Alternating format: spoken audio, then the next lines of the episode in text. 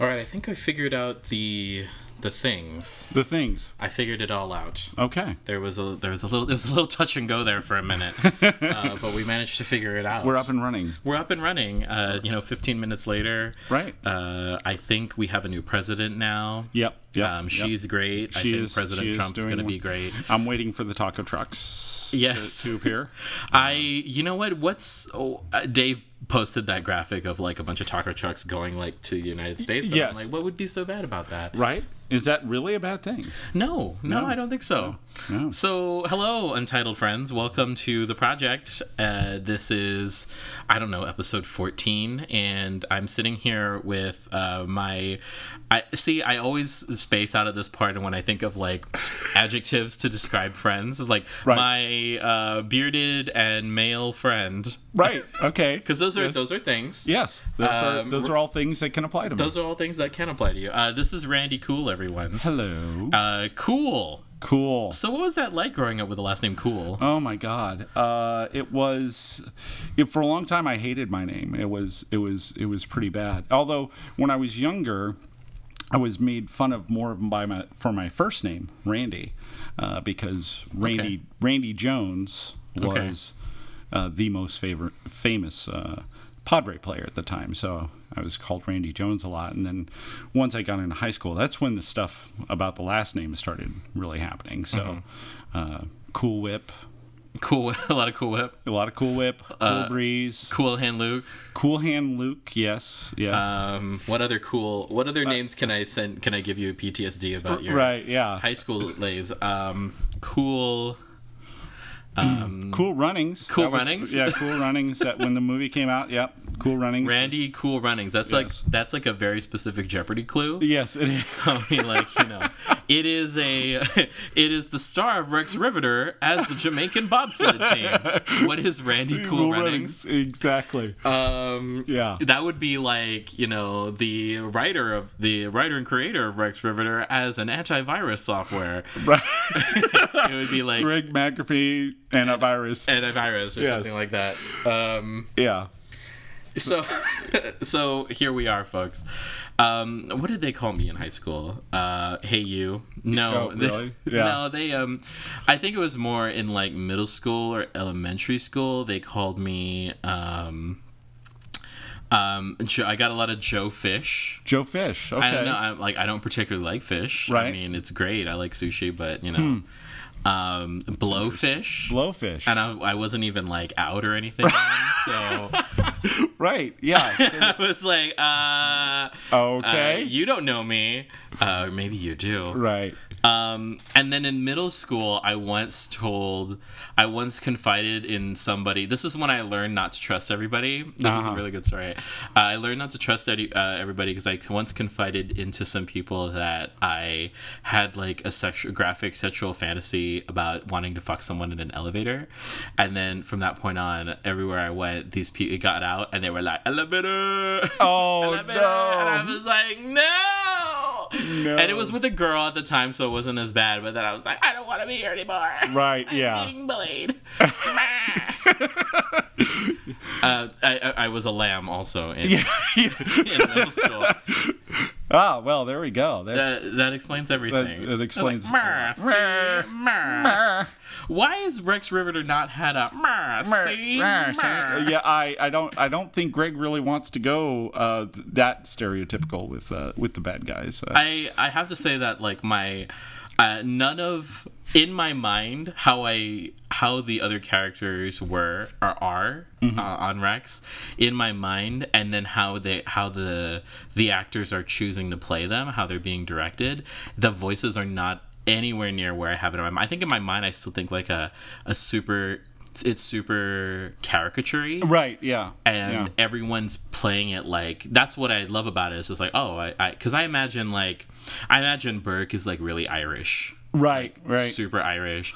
I imagine um uh, Salerno. Salerno as like being like yeah, but yeah, yeah, yeah, right. Yeah, yeah. It's like, hey, how you doing? You know, Hey, how you doing? You know, movie, men like- have worn hats since ancient times. Uh, you know, Exactly, Uh, but but making him, but the way Steve plays it, it's just I, I love it because like that that totally makes sense. Like you look like you sound like a guy who couldn't be made because you're not in, you're not Italian, you're not in the family. Like he's definitely have a Henry Hill quality, but he's yes. elevated. Yeah, yeah, and he's he's he's very intelligent, and, and actually, Steve was the second actor to play the part of Anthony. Oh, okay. Uh, we had someone else playing it, and, and uh, unfortunately, he had to drop out. And he, when he played it, it was very much like that. It was like, "Hey, how you doing?" And he, you know, very Italian, very. He had that accent, and and um, and it it worked, and it was funny. Uh, and but when he dropped out, it was like, "Oh man." And we're like, okay, we'll get Steve. Steve is Steve has always been, you know, they knew he was going to be involved uh, from the very beginning. We just weren't sure where. And they're like, Steve will be Anthony. And he came in and he did his own read on it. And at first it was like, well, that's different. And then now I can't imagine anyone else playing Anthony. Steve's Yeah. Steve's take is just spot on perfect. I love it. it, it just makes my initial my initial kind of shock on hearing it um hearing him hearing it first when we were at the we were at the listening party i was like oh that's not how i pictured it. But then as he does it more it's like oh no it's it fits. It fits Yeah. the character i can see the character. I can see him like you know being really buttoned up and put together and just kind of not being about violence but like Right. you know everyone else is violent he's Still wearing spats. Still wearing We- spats. When he, long after they were out of style, but he still Exactly. wears He's them. like, you know, has like the, the chain on Right. the vest. yes, yeah, So for those who don't know what it is yeah. I know we didn't about, give any um, introduction. you you are a part you're a big part of the Rex Rivetter podcast on our we're actually recording at the downstairs entertainment yes, studio. The the the the lavish. The lavish, Uh, the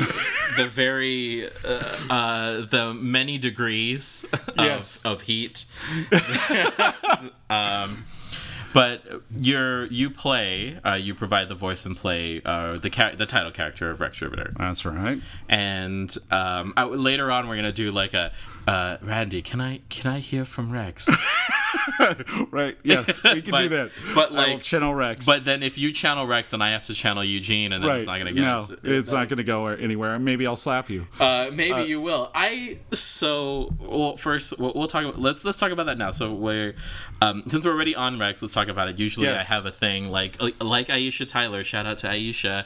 I hope you're listening to my podcast. Oh, God, I I, know her. she. I met her. She's so tall. Like you didn't. Like I always figured that she would be tall, but Yeah. you know, I was. Can I actually? Where did where, where did she touch you? She touched I- me. She touched me here, Here, there. Oh, right there. Oh, I feel it. The, Do you the feel vibrations, it? Yes. Do you feel it? It's just like ah, it's Yeah. uh, uh, the awesomeness of of a large black woman, large Yes. by tall, because she's actually very she's very svelte. Yeah, But yeah. um, I told her, you know, okay, so hold on, Rex is over here. We're we're talking about Aisha right now. Yes. I told her when I met her, I said, you know, you're. I like that you still do the podcast, even though you're only doing it like once a month or once every six weeks because of how busy you are. But I like that you're doing it, and you've, you know, you're one of the reasons that I do my show. And she said, "Oh, what's your podcast about?" And I'm like, "Well, Uh, it's it's called the uh, I didn't uh, blah, blah, blah, blah. Right, I was yeah. like, it's called the Untitled Friendship Project, and it's about I just interview my friends. She's like, "Oh my god, that must be so much fun! Yeah, just keep doing it and do." And I'm like, "Oh my god, okay. okay." If you want me to. If you want me to, I'll do it. I'll do it for you, Aisha. I, I was at that point that Bryan Adams came from the side and was like, you know it's true. Everything I do, I do it for you. There's no love. Sorry. I also, growing up, one of my mom's favorite movies was Robin Hood, Prince of Thieves. Oh. Where that's the title, like the Right. romantic suite from it. Yeah, yeah. And um, little did we know that you know Kevin Costner couldn't be bothered to play have a British accent. No, no. to play Robin Hood, but everyone else did.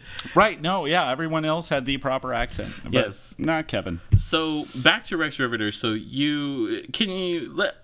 I want to do like some inside baseball. So why don't we go back to when when you found out about the part? Like, tell me about Greg coming to you and being like, "Hey, I got the, uh, exactly." Greg did Right, exactly that. He was like, "Hey, Randy." Hey, Randy. Hey, Randy. Well, um, so it- it started. I was actually uh, two years ago. I was uh, in a.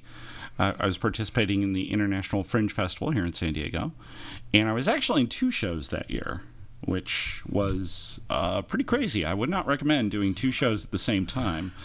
Uh, and one of them was a piece called Ray's Last Case okay. which was about uh, it was written by uh, Tim West, who is uh, he works with Cygnet, and he's a fantastic author as well. And Yeah, very cool guy. yeah, he, he's an awesome gentleman, and uh, I, I, yes, a gentleman. Um, and so the the piece was basically about Raymond Chandler, who I didn't know until I worked on this show.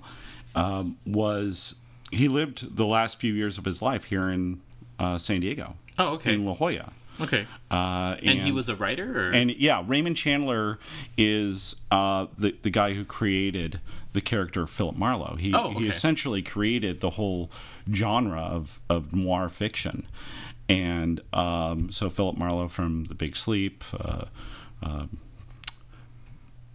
uh, uh, playback. There's many, many, many others. But anyway, so he it's it was kind of a biographical piece about uh, Raymond Chandler and his relationship with his wife. But uh, throughout the show, a shadowy figure wearing a fedora and a top hat would appear, and uh, at the end of the show, um, you know, and he's struggling. His wife has passed away, and he he wants to write. And I think Raymond, the way it's presented in the show, and from what I understand, Raymond Chandler wasn't happy being a crime fiction writer. he wanted okay. to be a serious, you know, literary figure.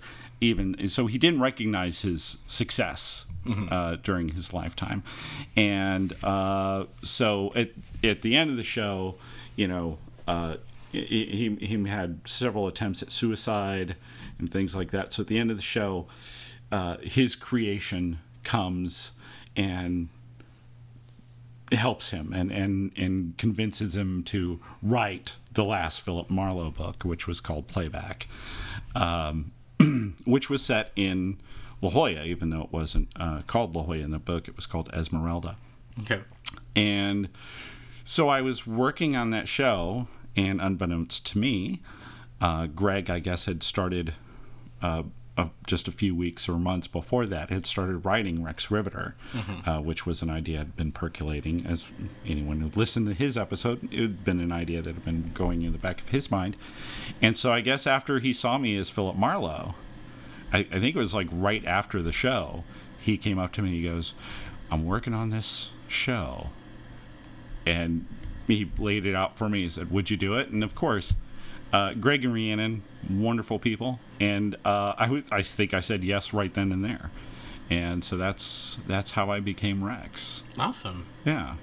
So, so so the first so one of the fun stories about like the first case, the first two cases, is that they were every it was like two weekends or three weekends for people, just a revolving door of characters coming in and out. Yes. and you stayed. yes, I was here uh, pretty much eight eight plus hours on a on on the weekends. Yeah, in the heat in the heat. because it was like it was that time. It was like It's about- August, September. About this time last year. Yeah, August, September 2015. It was balls hotter than it was now. Yeah. Um, you know, it was like I I always like to say it's like the devil's nutsack. It's just It was sweaty. it and was it was awful down here. It was They would. They would. I remember Dave would turn on the fan, Yes. and then when we would record, he'd turn it off. Yeah. And then as soon as we were done, like, okay, cut, and then he'd turn it back on again. And I was like, thank God, someone knows my pain. and we had five fans set up in here. Yeah. We'd have people would like Rhiannon and Greg each had a fan that they would go and turn off. I had a fan over by me that I would turn off and yeah, it was it was insanely hot. And of course we had to have all the windows closed and everything else. It was it was crazy hot. Yeah. So what? What? Uh, what kind of things? So what kind of things did you discover about the character over the? Over like doing the process and as as scripts came out and everything. Hmm. And and that's question one. And then question two would be what is it wh- what have you discovered about it or like as people who know you that have been listening to it since we're two cases in which is you know six episodes Right, yeah. what are some things that people have been saying to you that have not that are a little surprising to you that so the first one is what are things you discovered about the character? Um, well, the th- I think I was very lucky in that we had quite a bit of lead time. So I basically got the the first two cases at the same time, and uh, and so I had that lead time. And, and in case two, I think uh, the the poison parakeet. Uh, there is a great monologue in there where Rex talks about his uh, what it was like coming home after the war and mm-hmm. he talks about how you know how he tried to go back to his you know small town USA and tried to just pick up where he left off but he couldn't because you know here are all his army buddies that that he served with you know that have come back home as well those that did. And you know they they've all tried to forget about it you know forget about what happened during the war and just resume their lives. And uh, Rex can't. He's you know it, it, so so in that regard you know one of the first things I realized is is Rex Rex has demons.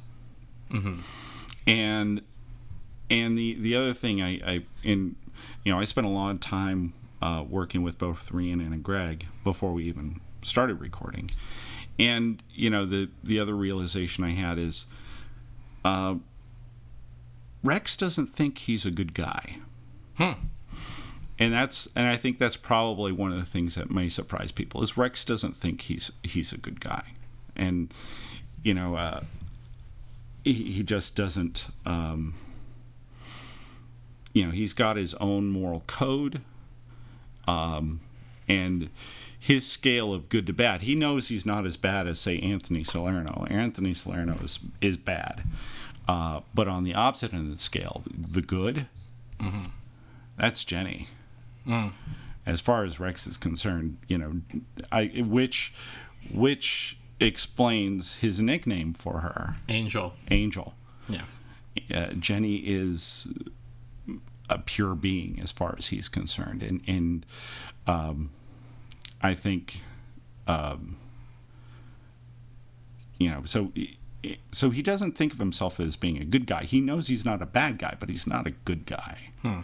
and I, I think that would probably be the one major thing that most people don't don't realize about Rex. got it so rex is not so much walter white as he is constantine Yes. okay if- yes. to put it in to put it in to in- put it into in context popular Popular uh, culture. terms, yes, yes, he's, he's that is like- actually that. See, knowing that now, or like your read onto it, I, and it'll be it'll be interesting to have um, to go into future episodes, and especially kind of like all of the fun stuff that's coming. Yes. Um, knowing knowing that specifically. Yeah. And I like I love. So part of me, when in getting involved with this project, I'm like, okay, it's gonna be a fun. It's just gonna be fun. It's gonna be light. It's gonna be fun. Right. And then Rex has these awesome monologues about oh my god, just this, that, and the other, and I'm just thinking like, wow, this is you know, it's at the end of the day, you have to be true to the genre, which is noir. And Yeah. Noir is, I mean, noir means black, like it is Yeah. black and it is gritty, and it's supposed to be about these things. Um, you know, but then you have James Steinberg, you know, playing like you know, Achtung, Yeah. you know, Yes. uh, was is this, and, and, was ist los? Uh, Volkswagen. Volkswagen. Yeah, yeah, you, yeah. but yeah, so it, it, it definitely it definitely has that like emotional range that I think people are going to relate to, and um, And even Rex, I mean, even Rex himself, despite his darkness, he still has, I mean, he's he still has, you know, this very wry sense of humor that's that I that I love. You know, where he just comes out with these one-liners that just, you know, that that are just wonderful. You know, like I don't like policemen's balls. You know, that's yeah, just, it's just that cracks. me um, I, just the way you started. It's you know I, I I don't like being called a private dick. Right. Um, it's better. I don't. It's better been better called a public, public dick, dick or a dick in, in public. public. And I'm Yeah. like, oh well, that's where we're going right away with it. Exactly. Yeah, it sets the tone. Yeah. It really does. You kind of know what you're, you know that okay, this is noir, but a little different, and that's kind of what I love about it. Is that it, it is an homage to the old you know radio plays with, you know Dick Tracy or, or you know Johnny Dollar or whatever, and but yet it's got the the 20th century stuff where we we can have the kind of off color comments and jokes and we can have the the, the more adult humor you know? Yeah.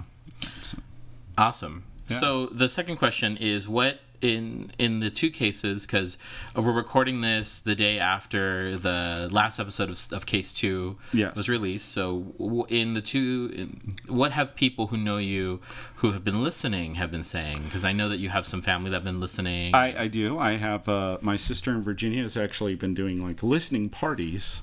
That's awesome. Uh, yeah, which has been great. She she uploaded a video uh, of like their first listening party they had, and uh, and so yeah, uh, basically most of the stuff that I get uh, right up until you know the last episode airs is I get a lot of people speculating about who did it. As a matter of fact, today uh, one of my coworkers who hadn't heard uh, the final episode of Case of the Poison Parakeet was firmly he he he uh, pleaded a case in which he believed that Eugene did it. Well eugene did something Yes. I I was I'm listening to it in my car and I'm just like, God.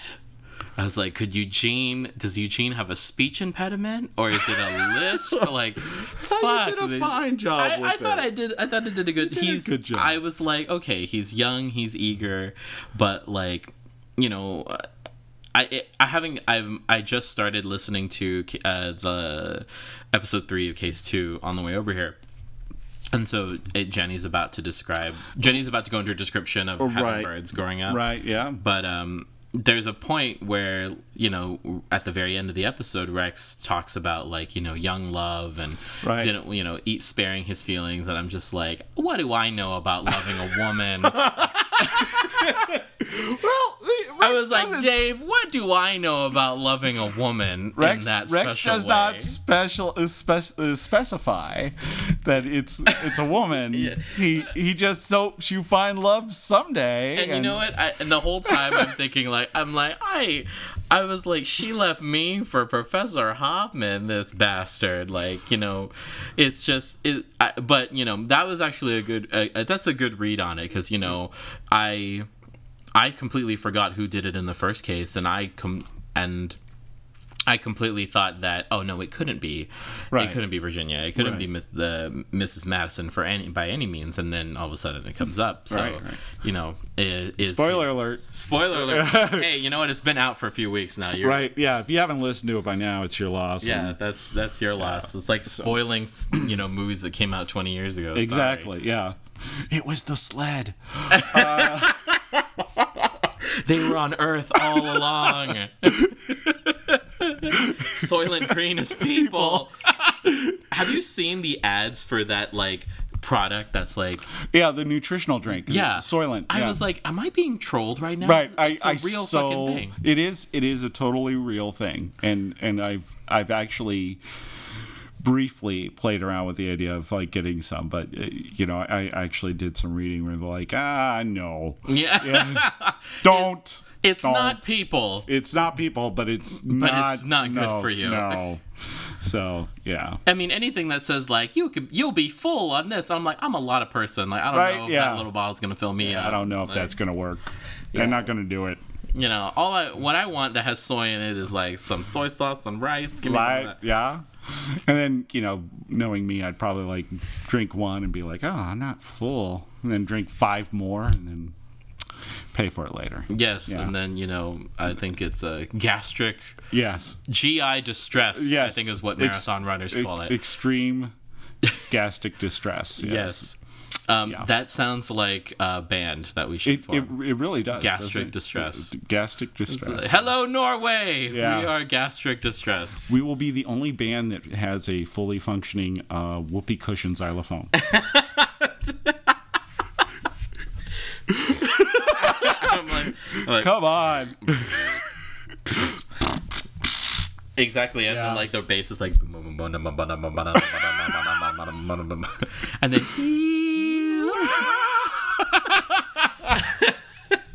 um, I told Randy, I said, you know, if we just riff the whole time, I don't mind. Um, so. So now, so now that we've talked about Rex Riverdale, and we've, Yes, pa- we've gotten that We've of the way. paid the bills. Yes. Uh, let's talk about let's talk about you. So you're from San Diego. You're a San I Diego am. native. I am a San Diego native, uh, born in Chula Vista, raised in Imperial Beach. Woo!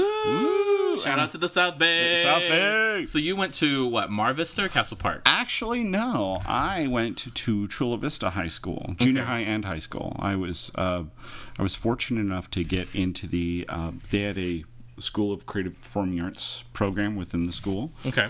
and um, I was fortunate enough to get into that and uh, uh, changed my life. It was, it, it's, it really did. I, I don't know how they got my name or chose me to be part of that program, but but yeah, they sent a letter to my parents. The, they actually sent two because the first one, my parents thought, ah, this is a scam of some sort, and that's my father. This is a scam.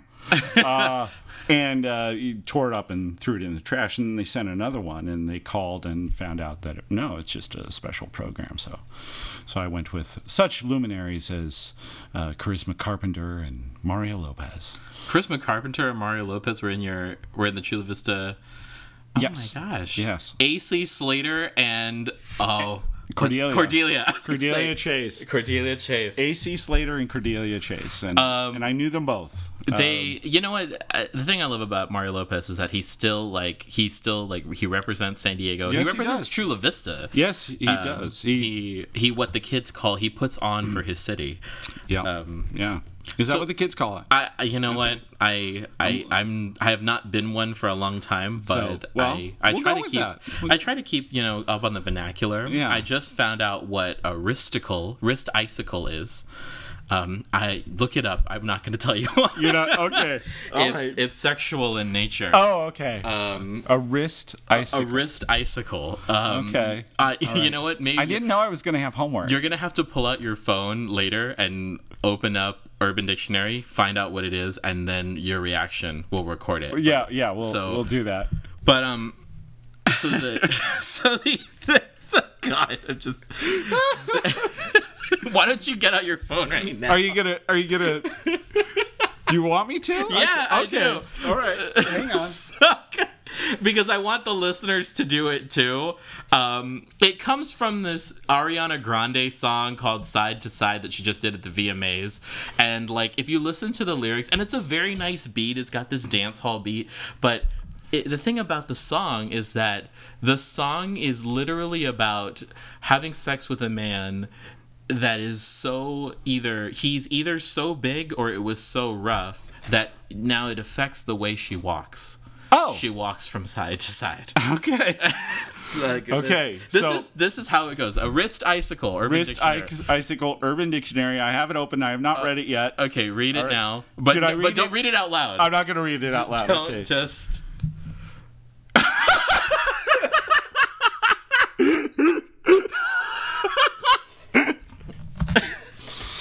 I mainly did All that right, so the listeners right. could listen to you laugh. um, and that's no judgment. You know No, what? If no, I- no. it just goes to show how you know the the breadth and depth at which language can communicate and Yeah, there's and- there's something for everything you know and there and that was a that was a that's a feeling and a term that that we've long needed in society. The wrist icicle or yeah wrist icicle. Yes, yeah. uh, we've we've you know what? I think I think it was the Victorian writer Oscar Wilde Go ahead. Go go with this. Go, Do come, it. Come, come on. with me on this journey. Come on. I will. I, I think it was I'm Oscar. Wilde who was um, who was trying to find a way to describe it for not, um, and Yeah, you know, I think and- that was one of the great regrets of his are. life. Yeah. Yeah. Uh, the Brontes were close. yeah. The Brontes. Oh yeah, they were totally. The Brontes were close, and uh, and then later Thomas Beckett, But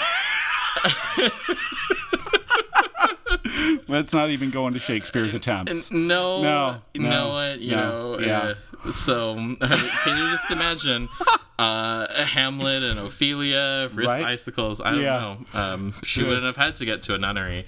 Right? Yeah. Well, no, she wouldn't. Well, I. I pro- This was not. where I thought we were gonna go, but I love I it. had. I love that I had here. no idea we were going here, and but we're here now, and We're the here view now. is lovely. So as um as a San Diego native, Yes. because you I feel like there's two types of people that live in San Diego. There are the there's like the 20% that are like legit San Diego natives that have been here their entire lives that have raised that are raising families or ha, are like ha, can trace their roots as like really back in San Diego. Right. And then you have like the other 80% that just move here. Um, Right, the, yeah. the you know from Arizona or a lot of people from Ohio. I've Right, found. yeah, A lot yeah. of Ohio people make it out here for some reason. But um, you know, as a, as a San Diego native, like, what do you? I, I don't know. How, I've always wanted to know, like, how does that make you feel when you have, like, living in this city? Is this is is this still a city, a county that? Uh, how how much has it changed? Do you still feel see yourself living here in another ten years? I'm, I'm not gonna say five, but maybe like ten years. I, or- I do. Uh, I love San Diego. I, I think um, San Diego is a wonderful city to live. Um, it's it's been th- there are so many great people here. There are so many great opportunities, and and it's just there's everything here, and I couldn't couldn't imagine living anywhere else. And I love living near the sea. I mm-hmm. never go to the beach. Yeah. Well, very rarely do I actually go to the beach because crowds. Uh, no, but no, no. uh, no, no crowds.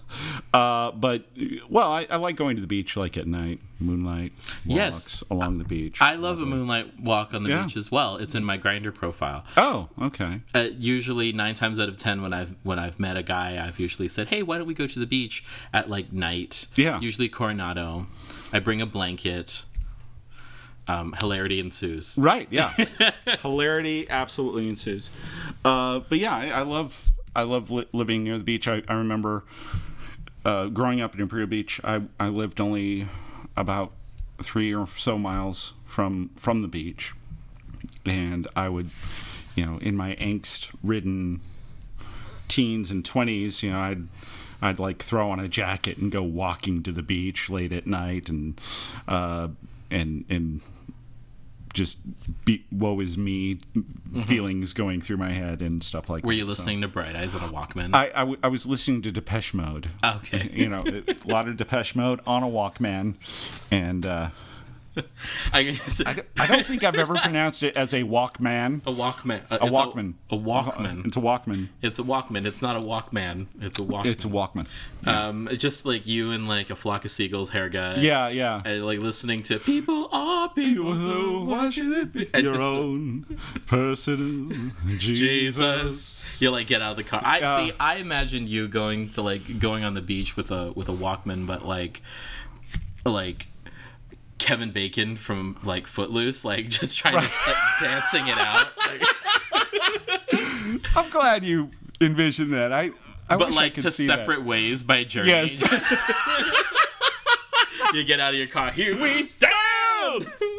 What's Yeah. up? All, all broken into. And then like you know. yeah. The the full on full yeah. on like Yeah. Twyla Tharp choreographed it for you. Debbie Allen's there with her cane. Her cane. Higher, higher, Pay and sweat. man, sweat, Randy.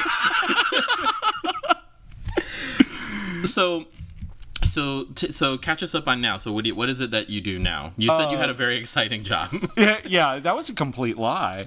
Uh, no, I, I do basically, I'm a data analyst Okay. for a telecommunications company. Um, Can I can I say before you before you talk a little bit more? Mm-hmm. Can I just say that anytime someone says analyst or analysis, I, the way I pronounce it is analyst, Mm-hmm. Analyst. or analysis. yes. And I'm like, but like the fact that it's anal and lysis, it just sounds bad. Right, yeah. You no. So you know, So I'm a, if you don't know what lysis looks up, look it up. So yeah, don't. You, don't well, don't look it up. but- look at this. We, we have all sorts of homework for the listeners. I know exactly, and then and then when I start thinking about analysis, I think of Leona Lewis's "Bleeding Love," and then Oh, well, there you go. Keep bleeding, cut me open, keep bleeding. Keep Uh, bleeding. so I'm sorry, you're a data analyst. I'm a data You're a data analyst. analyst, yes. Um, and uh, basically, I work with Excel all day, and um, uh, I've been doing this type of job for about 10, 15 years now, where I, I basically just uh, uh, very exciting do formulas and macros and Macros and formulas. I make Excel sing. I make beautiful graphs and charts, and it's all so very fun. Which I, I mean, actually, I do enjoy working with it uh, with Excel because there is. It, it, it it engages your your problem solving skills your uh, and there is some level of creativity in it uh, but but yeah, it, it's I actually enjoy it. And I I had if you came up to me, you know, 15 years ago and told me, "Oh, you're going to be working with Excel and you're going to be, you know, an expert in Excel and stuff like that," I'd be like, "Really? it's like, fuck you. Get away, time traveler!" But no, I, I you know, I, I just worked. Uh, I worked with a. Com- I worked for uh, a company, another telecommunications company years ago, where I was on the tech support hotline, uh, and they had an opening for a business analyst, analyst, and uh, and they were trying to fill this position. Yeah, Nah, fill the position uh, of analyst. of fill the analyst I feel like. I've watched that video. I feel like I've watched that video. It's like I'm here about the analyst position. I've come to fill it. and then and then the music starts. Bow, wow, wow. wow, wow. so so yeah, and and so she she said, you know, you have you have all the skills I need. Ah. That's what she said. Uh, but no, this the manager of the department. She said you have all the skills I need, except you your your Excel skills need work, but we can teach you that. And and it it she was right. And so they taught me Excel, and and here I am. I'm gonna have to like pick your brain offline about Excel because I I can do I, I can't make it sing. I want to make it sing. Yeah. Uh, but we'll we'll talk about that later. And yeah, I, I, I love teaching people Excel. I've done that with a few coworkers and Awesome. stuff like that. So So see, I love this. It's like career advancement and a podcast all in one. all in one. Yeah. Um, so I want to talk about I want to talk about something because before when I was trying to figure out uh, when I was trying to get my life in order and figure out uh, my the system that to record everything, we were talking a little bit about Dungeons and Dragons. Yes. So, um, and I want to talk about Dungeons and Dragons in just a minute, but that's a that's a segue into the idea that you're just you are like a nerd, right? I, I am. Is I there am a difference proud- between nerd and geek Uh, to you? It- it- to me, no. I I I've never. I, I kind of consider them very synonymous. You know, nerd and geek I, I are inter- interchangeable for me. Um, my sister uh, thinks differently. I, I was like, I'm a big nerd. She goes, No, you're not a nerd, Randy. You're a geek. And I'm like, Oh, oh, oh okay. And uh, so I, I I don't see a difference, but you know, some people do. But yeah, I, I've considered myself a nerd, geek, whatever. And and what are the fandoms that you stand for?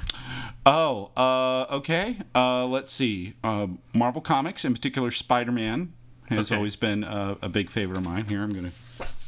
Oh shit! Did you know that? I did not know that. That's Oh shit! represent. Oh dang! Yeah. That's like that's like some cholo gangster shit right there. Right. Yes. He just showed. He just flashed me his his Spider-Man tattoo. Now let me put my pants back on. Yeah. I don't know why you had them. I was wondering why you had them off in the first place.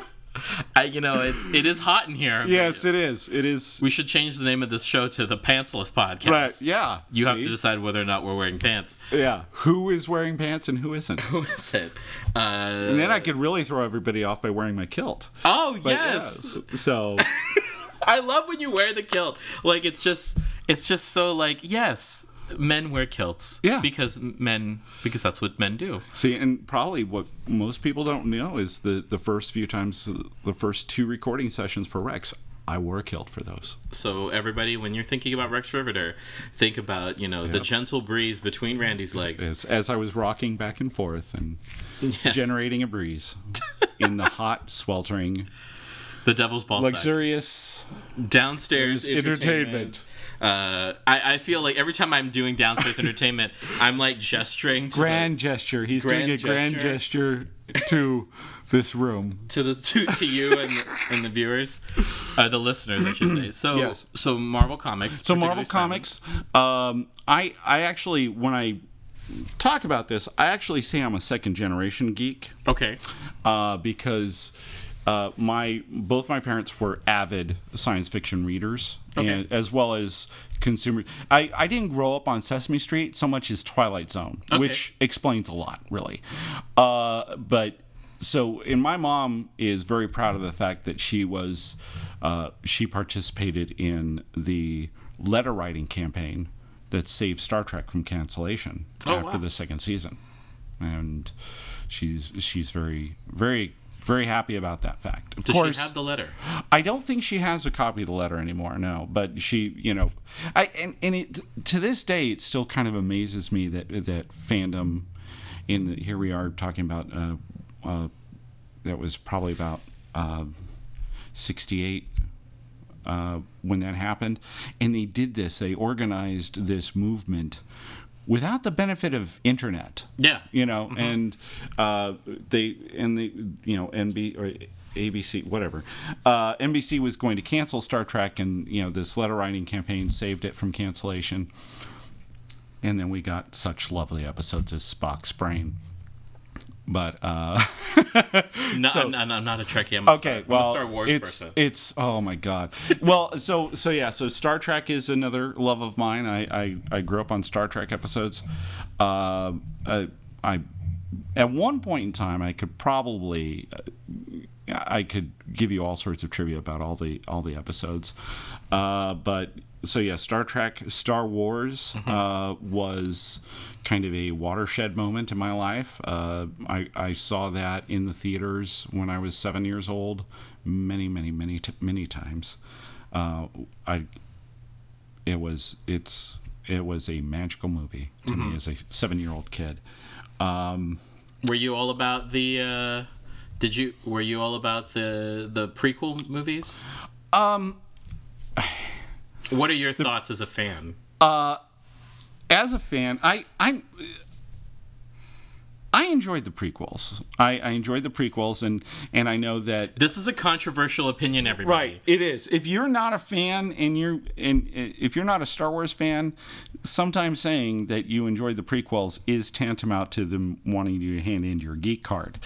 But I enjoyed the prequels, And I enjoyed them too. But but go for it. because here's the thing is that I, I knew that George wanted to make movies that would help bring a new generation into Star Trek. So he wasn't necessarily making them for you know the original fans that were now adults and pretty much very jaded.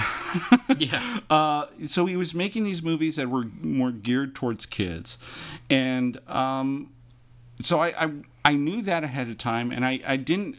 I, I try never to you know have high expectations or, or get too excited about something so you know I, I don't want that feeling of being let down so I enjoyed the prequels and I even uh, one of my favorite characters from them is uh, I yeah I'm gonna say it I see that look on your face I'm just so curious. oh muy muy Oh my god! Lisa love Jar Jar Binks Oh, Jar Jar Binks single-handedly brought down, single-handedly Moi, created moi. the Empire. But okay, Right? Yeah. um, Jar Jar Bith. You've heard that fan Uh, yes, theory. Jar Jar Binks that, is Sith Lord. That fan theory is actually pretty insane, and I, I love it. It's it's hilarious. Uh, so, so I love I love the the prequels as well because, um, because I feel exactly what you know exactly what you said. George Lucas was trying to bring it in for a new Yeah. a new age, and I feel like you know I was coming up around the time that that that was all happening, so I feel like he was making it for us Yeah.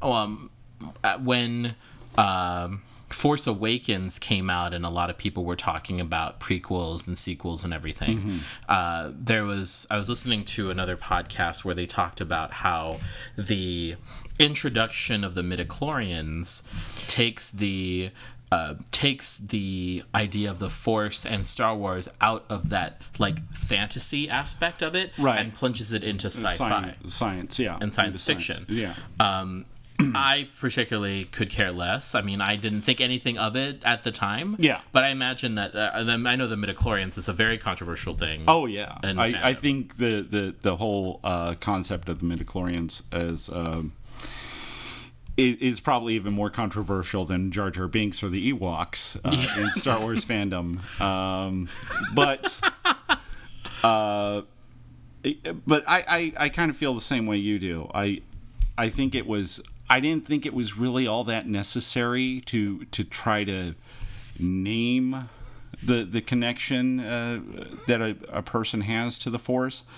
Um, I I feel like George had to try to explain why Anakin was of particular interest Yeah. to to Qui Gon, and so in doing so, he he he just kind of like, well, they were midichlorians, and you know that was it Yeah. um, it, it and it it it just doesn't ring as true within the Star Wars mythos and, and universe as I mean it's it sounds like something that came straight out of like Star Trek in, instead of Star Wars. It's it's you know, and, and the way I kind of justify it is that you have this okay, this idea that like if the Force is in every living thing, then uh, there is some presence of midichlorians. Yeah. and everyone has this ability. Blah blah blah. Well, I, yeah, and and I think I, I I remember seeing something where they were comparing, uh, you know, it was one of these programs. It was like the science of Star Wars or something like that, and they were they were trying to uh, talk about the midichlorians, and they were like, "Yeah, we have those here. They're called mitochondria," and you know, so they were trying to draw an analogy between midichlorians and mitochondria, and, and it was like, yeah. It, Yeah, but the mitochondria is not going to make me, you know, right. like I, I can't. these yeah, aren't the droids you're, looking, for. Yeah, Right. like it's. You know, I, I won't. I waved my hand over the mic, guys. Like, just, Yeah. Case I still do that. they have to get the full effect. Sometimes I do. If I'm feeling particularly dramatic, sometimes I'll like I'll walk like furiously to a sliding glass door and I'll just do this. I do that too all the time. I'll even I'll do the like little gesture like you know to my side where, so it's not so Exactly. Uh, I'm like yes the power unlimited power power, power, Yeah. Uh, could influence the midichlorians. Mm. Uh, So, so, um, favorite cinematic representation of Spider-Man thus far uh, that out of would the three. uh, of the well of the three I'd have to go with the most recent which was uh, Tom Holland. Tom Holland as Peter Parker in slash Spider Man in Captain America: Civil War. Yes. Uh, It comes the closest to matching. Well, first of all, I've always liked the the younger Peter Parker uh, when he was in high school and stuff like that because when when they introduced Spider Man in 1963 the, you know, most of the time, if you had a teenager at that point in time, if you had a teenager in a comic book, he was typically a sidekick, uh, and and he was typically just a kind of younger carbon copy of the hero. a la Dick Grayson and Yeah, yeah, Robin, Dick Grayson, and then you had Speedy, who was uh, the Flash's uh, sidekick, who, Mm-hmm. who was just basically a kid in a in a in a, you know a Kid Flash basically. There was even a Kid Flash as well. So when when you had a teenager in a comic book, it was usually as a sidekick. Spider Man was the first real hero that was essentially a hero that was also a teenager and and he made mistakes and he had you know he had uh, a lot of the real world. That's what i've always liked about marvel over dc uh, dc i've always dc i've always compared the heroes of dc to like the freaking greek gods. They're like epic in that scale you know? Yeah. whereas marvel, Wonder Woman is like yeah. literally a daughter. uh, of Zeus. yeah, exactly. Some of them literally.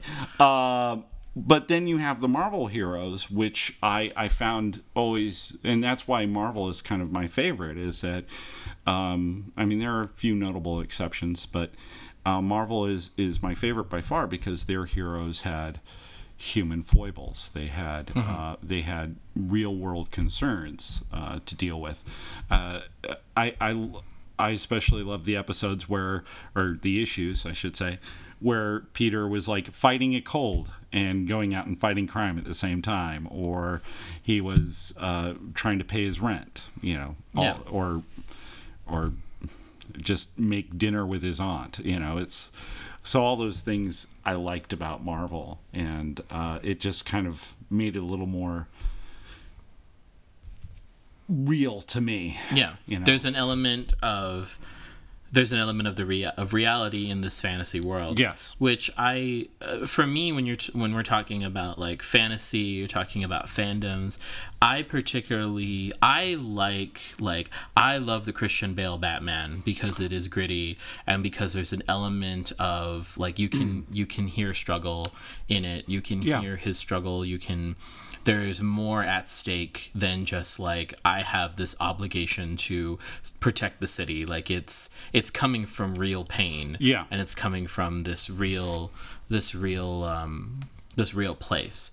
And I like a lot of fantasy that's like rooted in that, uh, which is why I think that the Civil War movie is probably the best Marvel movie thus far Absolutely, I totally agree with because there is a lot of humanity and a lot of good really good storytelling that we're that up until this movie we like we've it's just it's it's been a good run for marvel so far Oh, yeah. in that particular like section of the franchise. Right. Well, and and what I love about it is. You know, there is a very de- in the in the Marvel Cinematic Universe. There is a definite growth and change to all these characters because you know, the, the Tony Stark as he existed in Iron in the first Iron Man film or Iron Man 2, would you imagine that Tony Stark being for the Sokovia Accords? yeah exactly I And- mean, no. and that's I it mean, and yeah. when i w- speaking of that and that's actually a really good point that the when they when they made the first iron man i you know i as i often do i, I go on wikipedia i read all about it because i'm not a star i'm not a comic book person i've read a few but i'm not like that's not my thing like Right. i like film and television and that's that's my thing so Right. with with Iron Man, you have, and then he ends up becoming like you know the leader, of quote unquote, of the Avengers and all of this stuff. And reading about it, I'm just like the the guy that they first of all they got Robert Downey Jr. to play it, who Right. at that time his career was starting to get better. Like I, shortly after that, he does Tropic Thunder. He gets he starts getting roles. Sherlock Holmes. Sherlock Holmes, he gets more, he becomes a leading man again in such a way that people are not afraid to work with him. He's not as incendiary as it was before to, you know, to have him attached to a, a picture of some sort. So now you have him playing Iron Man and ostensibly uh, signing on to be uh, this character for, you know, almost, God, like better part of a decade Right, yeah. Yeah. and to see like what's what's awesome is that you know we we're living in like a very we're living in a golden age of television that is telling that's going to where film that's going to the places that you used to be only able to go to in film but Right. they're able to tell these stories for much longer with the advent of streaming like a streaming original series like on Hulu on Netflix you're able to go to these places a lot. Um, you're able to have 13 episodes to really flesh out characters and to go the distance on all these things. But now, what Marvel's done is that they've kind of elevated that to a much larger level. Oh, yeah. Where you have a defined character arc over the course of a decade, which is like the longest, uh, for lack of a better analogy, it's like the longest con ever. Yeah, Is to yeah. see Playboy Tony Stark, who still has elements of that. Yeah, he's still he's still the Yeah. egotistical ass that he was in Iron Man One, but he's he's matured. he's matured and then you have the the you have the uh everything that went on in Iron Man 3 Yeah. where he where they where he has a definite turn and he has the PTSD from Mm-hmm. from uh from the Battle of New York and then all everything after that he he he has things to lose now and then with the absence of Pepper Potts in the in Civil War like Yeah. it's just he You had- see it. Yeah you see him thinking about those things because he was never a bad person No. it's just like even after what happened to him in the desert in Iron Man 1 and and even the feel of it the feel of Iron Man 1 versus everything like all Yeah. of the Avenger uh, the Marvel movies now the feel is so different but um, I really did enjoy um, Civil War I had such a good time watching it and I a lot of people were like you know oh th- this summer is not it wasn't the best for summer blockbusters because it was a lot of sequels there wasn't like all these tentpole movies were a lot of sequels but I thought that Civil War definitely stood out among Oh, like, yeah. it was better than Apocalypse I thought Yeah, yeah. It, it it definitely. I I haven't even seen Apocalypse yet. I, uh, I go to a Redbox pay a dollar for right. it That's like that's what I was figuring. I'm, Yeah. I the. I, I really just w- wish that Fox would give up on the X Men movies and um and work out a deal like Sony did with um, with with Spider-Man with Spider Man with Spider Man. So that so what happened with that? I mean, like you're not. Uh, I understand that you're not a Sony. You're not an insider. Uh, yeah, I, I'm definitely not an insider on that. but I- as a fan, like what? So we had the Tobey Maguire movies, which you know, I I love Tobey Maguire as an actor. I love Yeah. Tobey Maguire. Uh, ripped and swole, um, you know, after getting some venom inside of him, uh, made me want to put my venom inside of him. Okay, okay. all right, there. All right, there. I do declare. Uh, Uh, But I also I didn't watch any of the Andrew Garfield ones. Okay. As much as I love Andrew Garfield, um, I, I have a thing for Spider Man, but I have a feeling that it would just be wrong to have it for Tom Holland because he's playing like a sixteen year old. yeah, he is. He is So- a 16 year old. He's although uh, Aunt Marissa May. To- I was like Marisa Tomei. although this is the. Uh, Marisa Tomei is Aunt May. Wow. Marisa Tomei as at like putting setting it up was it Queens or the Bronx or like Yeah. making them like New York like it's like oh Mr. Mr. Star I'm like yes Yeah, yes yes yes yes Uh, what, what what were you? um so the Sony deal that they reached Oh, so the so what happened is um. Here's the history of the Spider-Man movies. Um, so basically, you know, what happened was is now Spider-Man. Let's go back to Spider-Man three. Spider-Man three was, of course, the movie with Tobey Maguire as Spider-Man. Topher Grace is Venom. What the fuck? Topher Grace is Venom, and um, oh, I can't remember the actor's name who played Sandman. So here's Thomas Haden Church. thank you very much. You're welcome. I I, knew you would get that. I love Thomas Haden Church. He's hilarious. yeah. Um, Now, from what I've read and understand, the Sam Raimi in Spider-Man Three, he just wanted Sandman, but the fans were clamoring for Venom. for Venom. You have to have Venom. the fans just wanted to see Venom. Even me as like a cursory person, like one of my one of my best, my first white friend, I've mentioned him a few times, uh, Travis Brown. He was a huge Spider-Man fan. He would he would read the comics and everything. He had the action figures. That's how I like I know the history of it. Doctor Octopus, all that stuff. Venom, like you have to have Venom. You do. You gotta have Venom. But you you you gotta do it right. Uh, and true. that's You can't have that's you can't have the sniveling like twink Topher Grace as fucking Venom. Like right. I was not on no, board with you that. just can't do it, and that's that's where Spider-Man Three went wrong. Okay. And uh, and it wasn't Sam Raimi's decision. He was he was really kind of pushed into including Topher Grace in in Spider-Man Three, or not Topher Grace, but Sandman uh, uh, Venom. into Spider-Man three, and it ruined the the story because if you watch Spider-Man three and kind of just you know, get up and go get a drink during all the Venom or Topher Grace scenes and then come back for Sandman, it's a good movie. Yeah, yeah. If you if you just forget about all the crap with with Venom, it's a darn good movie and it would have been a great movie. Uh, and and then after Sam uh, Spider-Man 3 was was a disaster in the box office, uh, you know, the the studio was like, "Oh well, you gave us a crappy movie," and Sam Raimi's like, "Uh, yeah, you made me," and they're like, "Oh well, you know, here's what we want for the next one," and Sam Raimi's like, "I'm out," Yeah. and so so then they decided to do a reboot with uh, Andrew Garfield. Andrew Garfield and Emma Stone. Emma Stone. I, I like Emma Stone. I, I, I liked I liked those two movies. I, I didn't see the need for us to have another reboot. Yeah. of so Spider-Man? close. So close, and So it was close. and it's like I could see where they were going. They were they want to get a little more gritty, but you know, Andrew Garfield's Spider Man in in many scenes is is a lot closer to the Spider Man from the comics. yeah. Um, He's a mouthy teen. Like, yeah, he was a mouthy teen. He put on the mask and he became somebody else, and and and it and it worked in some cases. And then they had Spider Man Two. Or, or the Amazing Spider-Man 2, which was uh, where they decided, oddly enough, to repeat all the mistakes that they did in Spider-Man 3.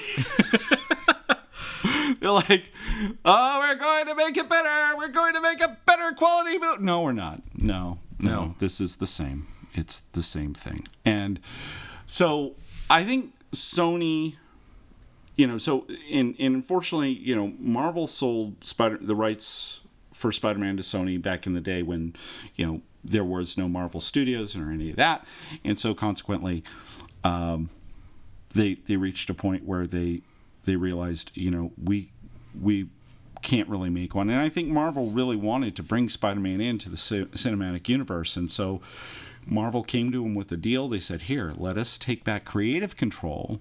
You'll still retain you know these rights the movie rights and all that but let us put out the movies with spider-man that we want to put out. And you'll get a cut. and you'll get a cut, obviously. And you know, uh, considering how successful Marvel Studios has been, Sony would have been total idiots to to pass that up. So Yeah. I think that's how it worked. My own layman, uh, completely removed Completely removed. from the whole thing. That's that's my opinion of how how it happened. Okay. So Um, is it worth for me to go back and watch the two Andrew Garfields, or should I just continue? nope, Okay. nope.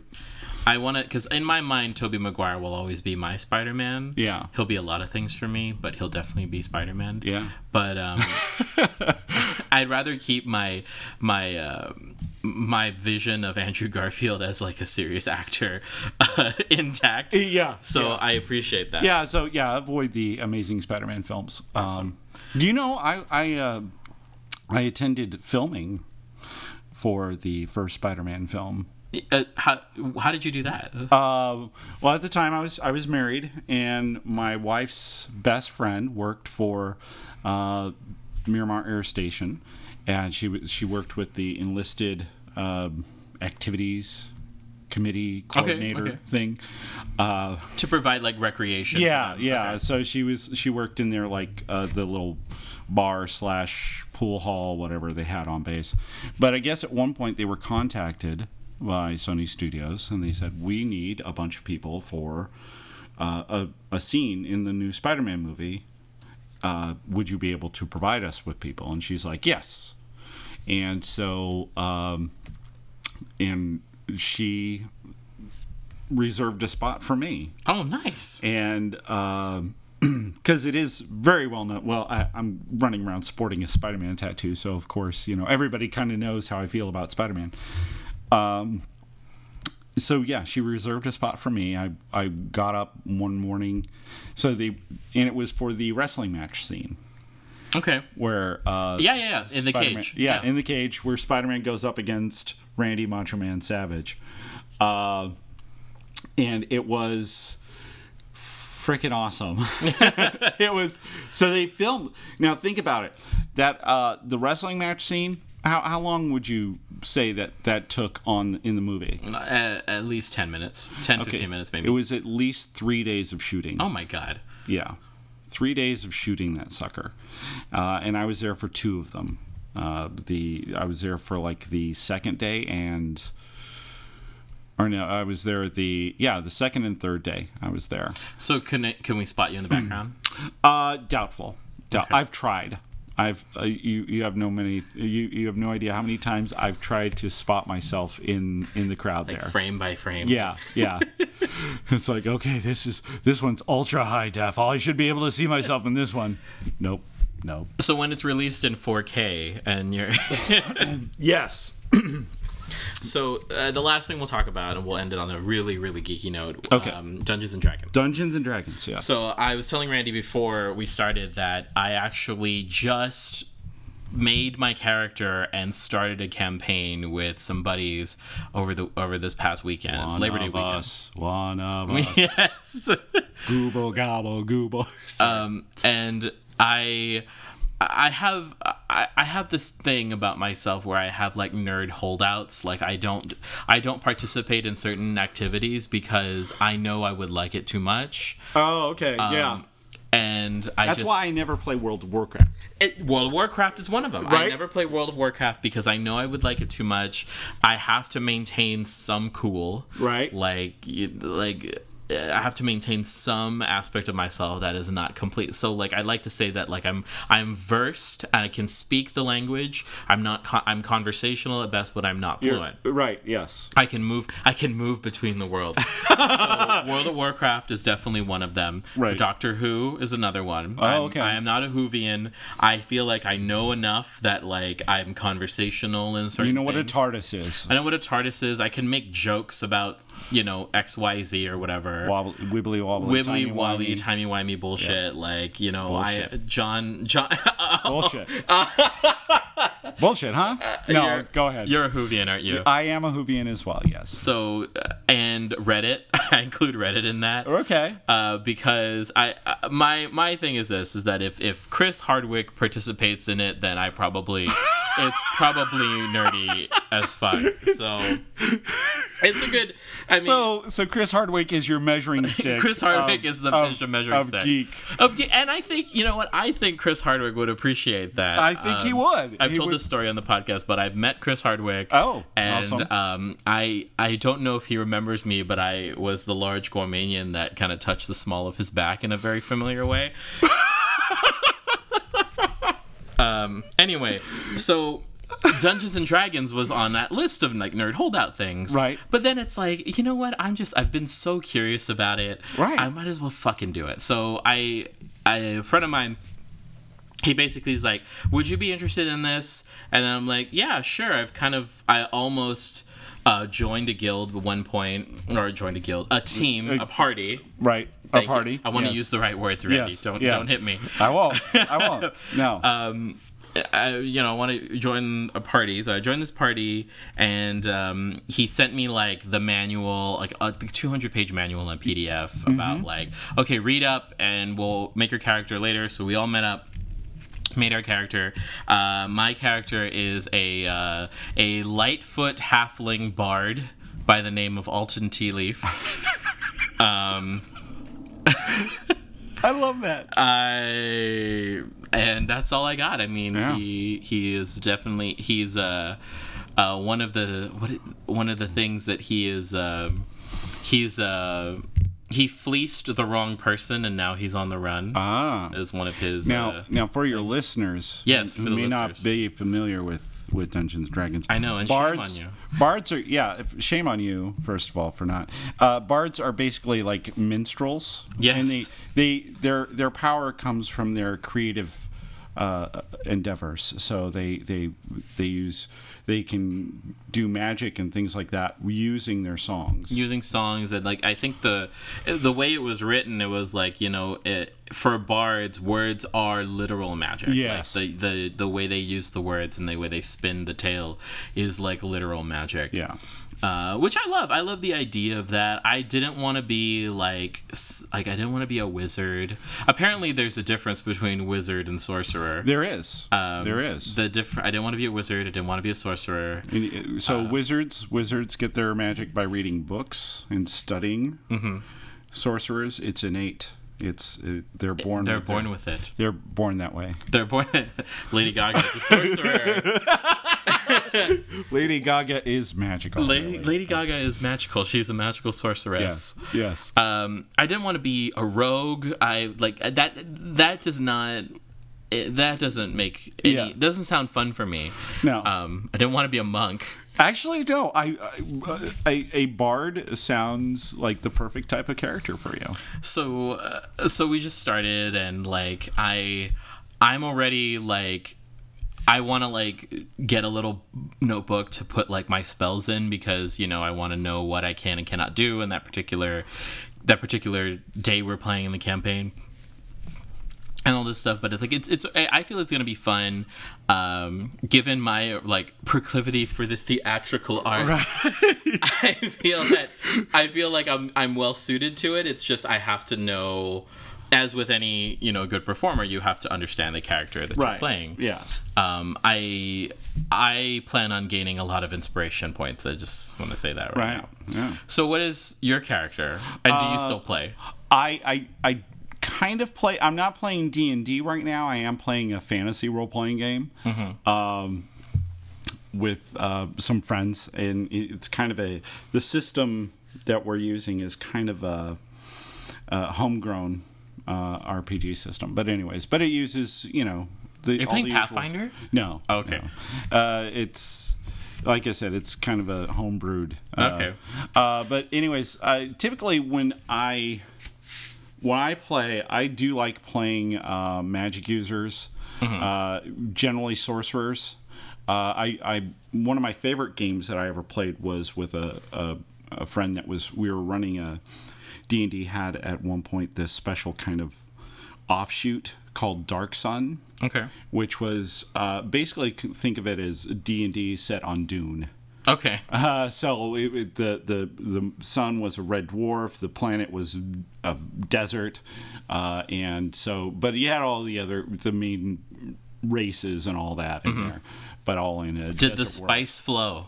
The spice did flow. It must flow. It must flow, and now the pumpkin spice must flow. See, I've never read Dune, know nothing about Dune, but I know the spice must flow is a the thing. spice and Kyle flow, MacLachlan. yes. and Kyle MacLachlan is a thing as well. And uh, but but uh, I I read the Dune books. Mm-hmm. Um, first few were very good. After that, no. the look on your face. yeah. So, th- so you played sorcerers. I like playing sorcerers. Uh, I like. Uh, I I've always. Uh, my my characters generally I are.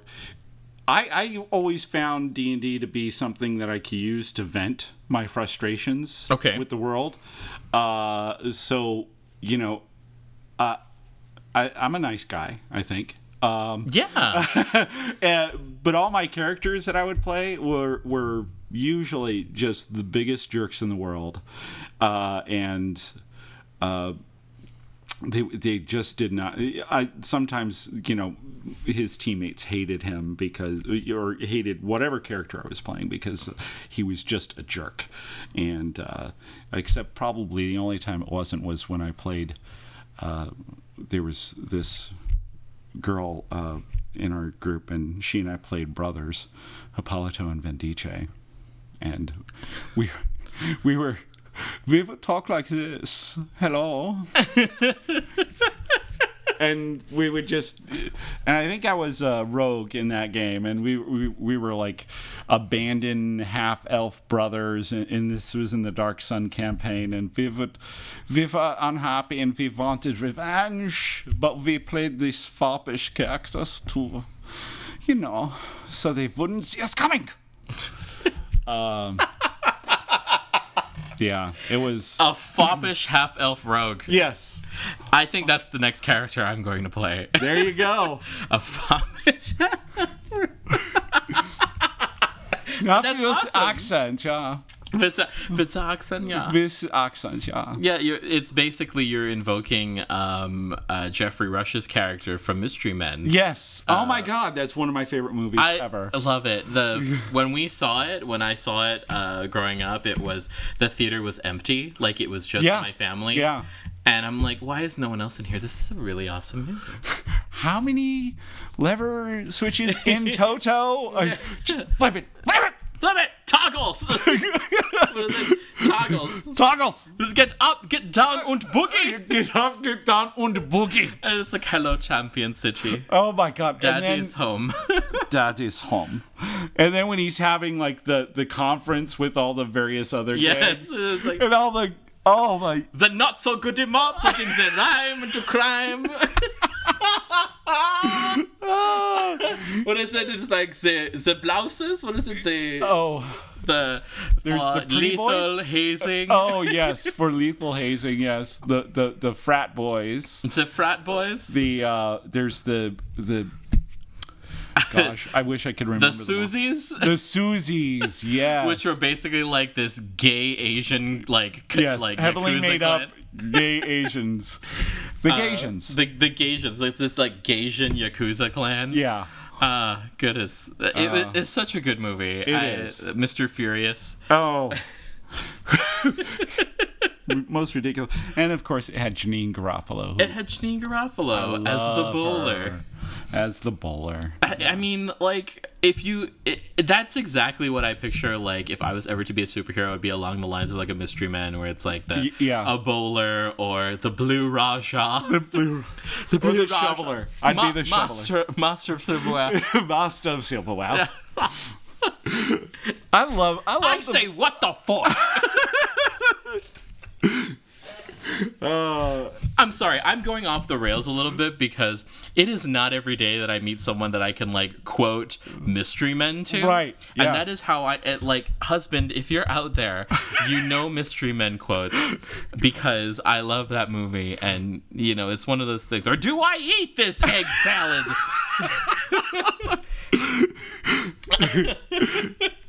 oh, oh, and the spleen. The spleen. the spleen. There's not enough alcohol in the world. She I'm sorry.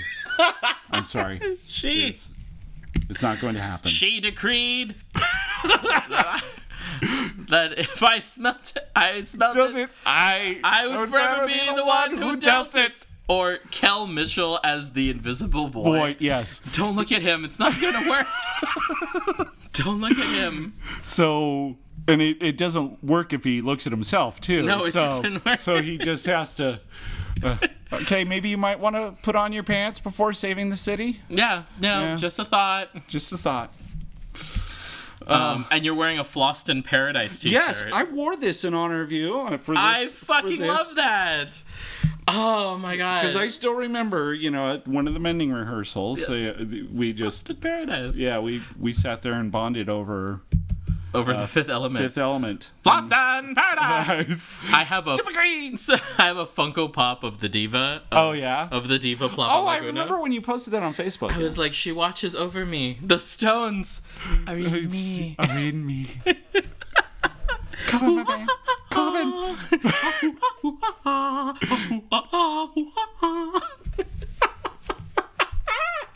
I'm sorry. and then was- you have Chris Tucker, who is just like, you know, I, I, I you know, to kind of wrap it all up, I think that uh, Flaw, uh, the Fifth Element is a lot like Rex Rivetter. Yes. And, stay with me. Okay. Co- Come with I'm me. with- I'm- come with me. Come with Greg- me, and you'll see. Oh. Oh, shoot. Oh, too soon. Oh, Uh, Sammy Davis Jr., Oh, you know, the yeah. Candyman. Yeah. Uh, but I feel like Rex Rivetter is very similar to Fifth Element in a lot of ways, where you know you have those kinds of campy humor. Yes. But then there's like a really like you know the world's gonna fucking end like we unless we do something. There's Yeah. like that action adventure aspect to it. So it has its serious moments, but it also has its it has its serious moments, but it also has its fun. The funny, yes. I- Exactly. Yeah, and you I know see who I, I Jenny Rex Rivetter is. You know, uh, bears a very striking resemblance to uh, Korben Dallas. Mm-hmm. Yeah. Um, whether or not that makes Jenny Leeloo Dallas multipass. Uh, right. Multipass. Multipass. Um, yeah, probably does. You know, here's you know. Thanks then- for humoring me. Yeah. No, I. Greg I, is listening to this like, what the fuck, Joe? what the fuck? Come on, Joe. Come on, Joe. What the fuck? Greg sounds nothing like that. No, I, I just did my angry white man voice. Yeah. Okay. Yeah. That's that works. I could do. No.